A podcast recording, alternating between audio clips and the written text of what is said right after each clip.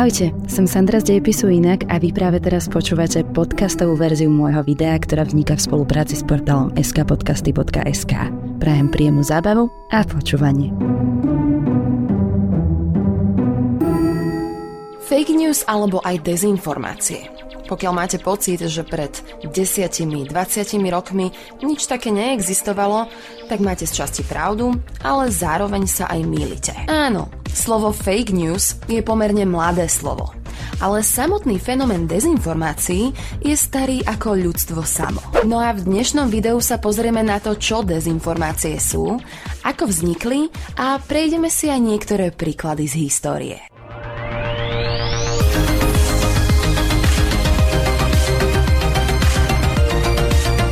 A skôr než začneme, by som sa chcela ešte veľmi pekne poďakovať spolku z Volsi Info z Masarykovej univerzity v Brne, ktorí realizujú prednáškovú činnosť o mediálnej gramotnosti na slovenských a českých školách.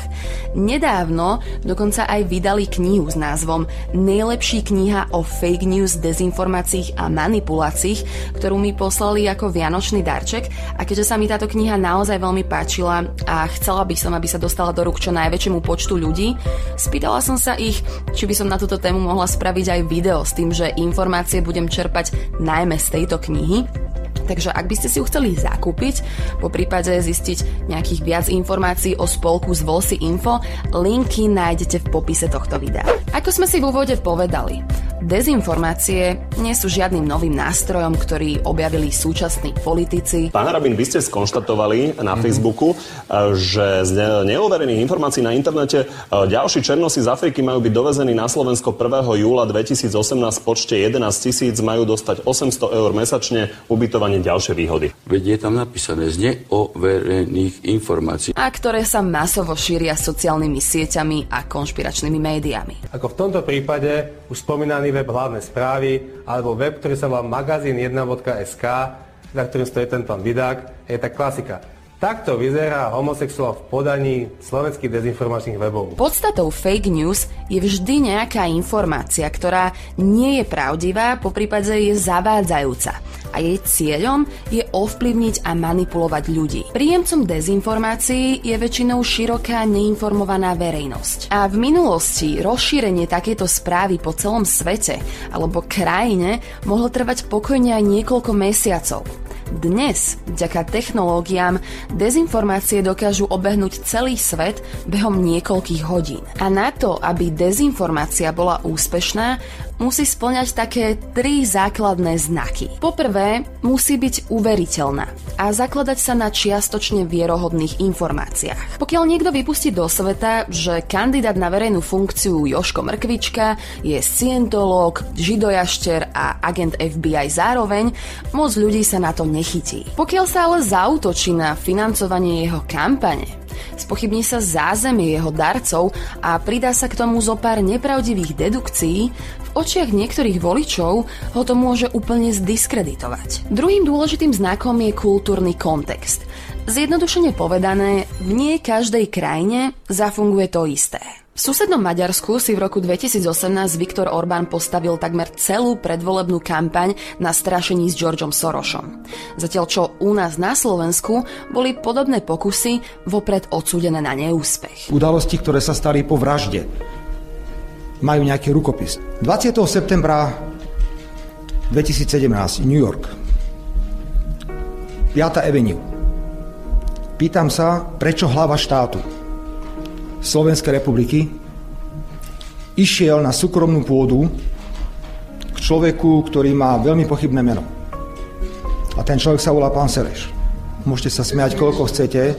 Pýtam sa... No a tretím a posledným dôležitým znakom, aby si dezinformácia splnila svoj účel je, že sa k publiku musí dostať z viacerých informačných tokov. A ideálne je, ak sa z nej stane virál z toho dôvodu obsahuje vždy na konci výzvu k ďalšiemu zdieľaniu a šíreniu. V minulosti pojem dezinformácie patril iba do slovníku špiónov a agentov.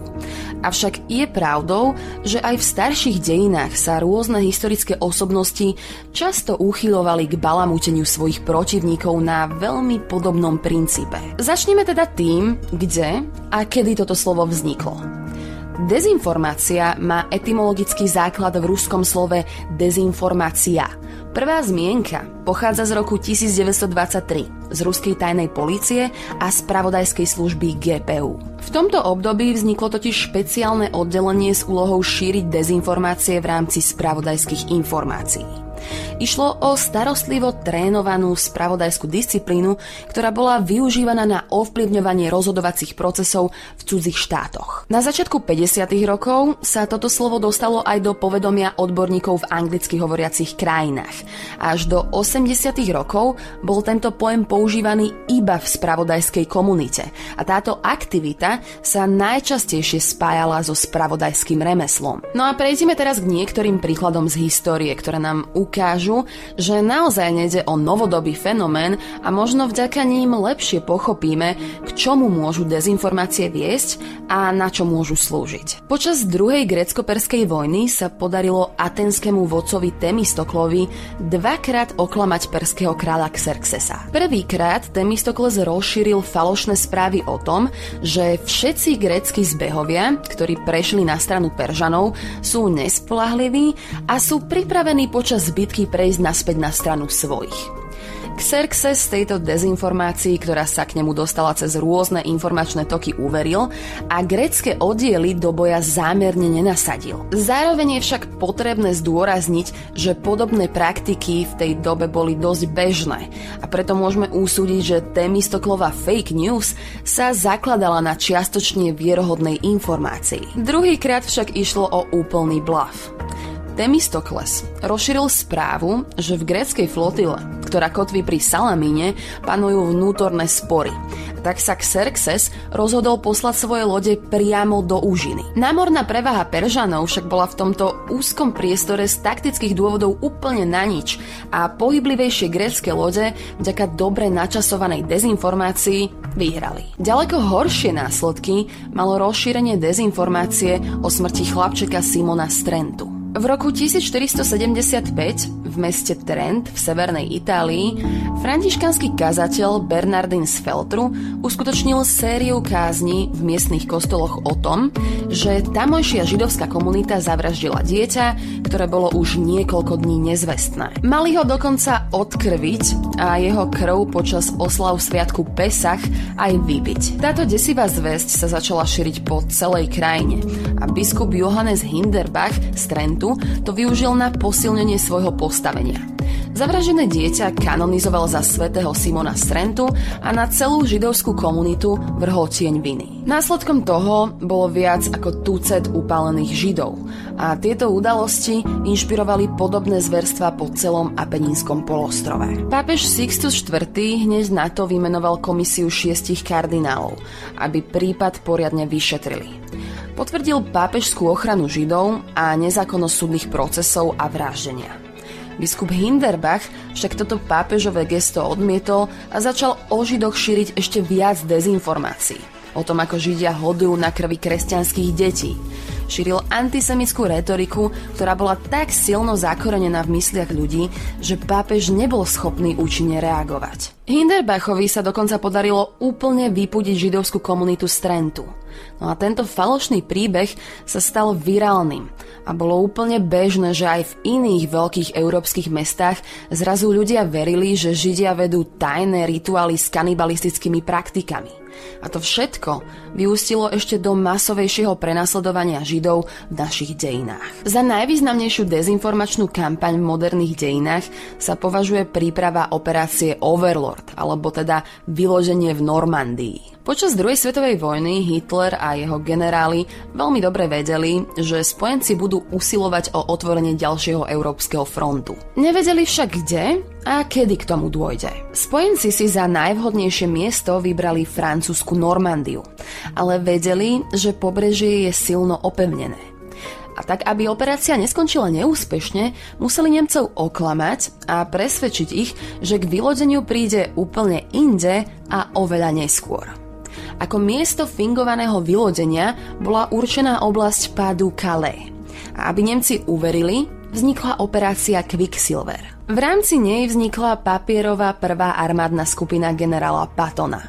Boli umiestnení v juhovýchodnom Anglicku A veru, nechybali ani fingované rádiové vysielania o jej presunoch. Spojenci mali dokonca pripravené kulisy a rekvizity v podobe nafúkovacích makiet vyloďovacích plavidiel a infraštruktúry. To, že táto operácia skončila úspechom, dokazuje aj to, že nemecká 15. armáda zo strachu z ďalšej invázie zostala umiestnená v Kale ešte aj 7 týždňov po vylodení v Normandii. Český a slovenský národ sa taktiež nemá za čo hambiť. Určitej dobe sme patrili medzi svetovú špičku v dezinformáciách. V roku 1964 sa blížilo 20. výročie od druhej svetovej vojny, čo znamenalo, že v západnom Nemecku sa blížil dátum premlčania nacistických zločinov. No a Československá EŠTB sa z tohto dôvodu rozhodla realizovať operáciu Neptun, ktorej cieľom bolo posunúť premlčaciu dobu o ďalšie roky a pripomenúť tak Nemcom ich nacistickú minulosť a zneistiť Západ. A ako sa to napokon podarilo? Na dne Šumavského Černého jezera sa našli bedne s nacistickými dokumentmi. Jediným háčikom však bolo, že v nich boli len prázdne papiere. Československo totiž príliš veľa dokumentmi z nacistickej doby nedisponovalo a preto sa obratili na sovietskú KGB, aby im nejaké požičala. No a potom následovala tlačová konferencia ministra vnútra Ľubomíra Štrougala, ktorý tvrdil, že nájdené dokumenty iba dokazujú, že západné Nemecko a Rakúsko sú plné bývalých nacistov a nacistických sympatizantov. Operácia Neptún zožala úspech a tieto dezinformačné správy sa šírili aj zahraničnými médiami a v konečnom dôsledku sa dosiahlo posunutie premočacej doby. Je pravdou, že počas studenej vojny boli dezinformácie domenou najmä východného bloku. V prvej polovici 80. rokov sa vo svete začali šíriť prípady ľudí nakazených vírusom HIV. A nikto nevedel, z čoho táto choroba je. V sídle KGB však ruskí špioni zacítili príležitosť vytvorili konšpiračnú teóriu, ktorej ešte možno dodnes veria milióny ľudí. Indickej redakcii prosovietských novín Patriot bol doručený anonymný dopis od uznávaného amerického vedca a antropologa, ktorý obviňoval americké ministerstvo obrany z vytvorenia vírusu HIV ako najsmrteľnejšej biologickej zbrani. Trvalo dva roky, kým táto dezinformácia získala pozornosť aj vo východonemeckom pseudovedeckom časopise, v ktorom autori článku vystopovali pôvod vírusu HIV až do laboratórií amerického Pentagonu. Začalo sa to šíriť po celom svete vo viac ako 30 jazykoch. Na začiatku 90. rokov vedecké špičky zo západu, ale aj z východu potvrdili, že vírus AIDS je prírodného pôvodu. Aj napriek tomu je do dnešnej doby ešte stále 15% afroameričanov presvedčených, že AIDS je forma genocidy proti ľuďom s čiernou farbou pokožky. Najefektívnejším spôsobom, ktorý môžeme v boji proti dezinformáciám použiť, je investícia do vzdelania. Prehlbovať u ľudí schopnosť kriticky myslieť, zvyšovať mediálnu gramotnosť a priniesť tieto témy do škôl, školení pre zamestnancov, ale aj do verejnej debaty. Rovnako je potrebné, aby štát nezaspal na Vavrinoch a aktualizoval legislatívu v tejto oblasti. Súčasné právne normy totižto nezodpovedajú novým trendom a hrozbám prepojeným s fake news a dezinformáciami. Ale samozrejme, každý z nás by sa mal v prvom raze spoliehať na samého seba. Možno ste sa teraz aj sami seba spýtali, ako sa mám účinne brániť voči dezinformáciám. Ako rozoznám hodnovernú informáciu od lži? V prvom rade si pri kontakte s každým príspevkom, ktorý prečítate na internete a sociálnych sieťach, položte týchto 5 kľúčových otázok. Kto je autorom tohto príspevku? Dá sa o autorovi niečo podrobného zistiť? Čo je obsahom príspevku? Uvádzajú sa v ňom aj zdroje? Komu je tento príspevok určený?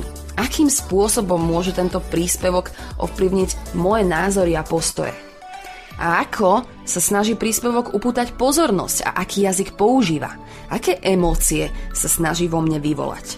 No a prečo bol tento príspevok vytvorený a kto má z neho úžitok? Podľa môjho názoru stačí len trochu chcieť a nie je šanca, aby vás niekto obalamutil.